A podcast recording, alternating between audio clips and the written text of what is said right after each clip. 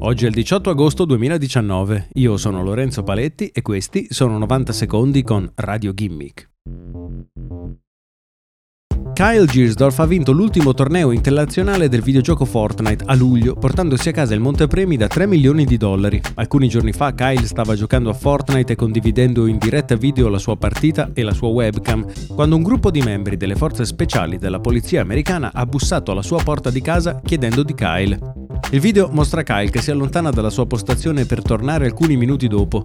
Questa è nuova, ha detto Kyle, mi hanno swattato. Lo swatting è una sorta di scherzo che colpisce i videogiocatori professionisti ed è perpetrato dagli spettatori delle loro dirette video.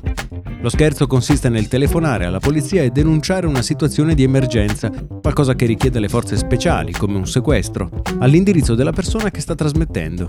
A Kyle è andata bene, la polizia che ha bussato alla sua porta voleva solo fare due chiacchiere, ma in più di una occasione le dirette video si sono trasformate in uno spettacolo macabro, con i videogiocatori che vengono sorpresi dalle forze armate nelle proprie camere e placcati a terra.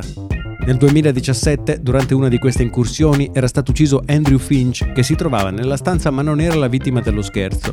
La persona che ha fatto la falsa telefonata alla polizia è stata condannata a 20 anni di carcere, mentre un diciassettenne dell'Ohio è stato recentemente messo sotto indagine con 73 capi d'accusa legati allo swatting.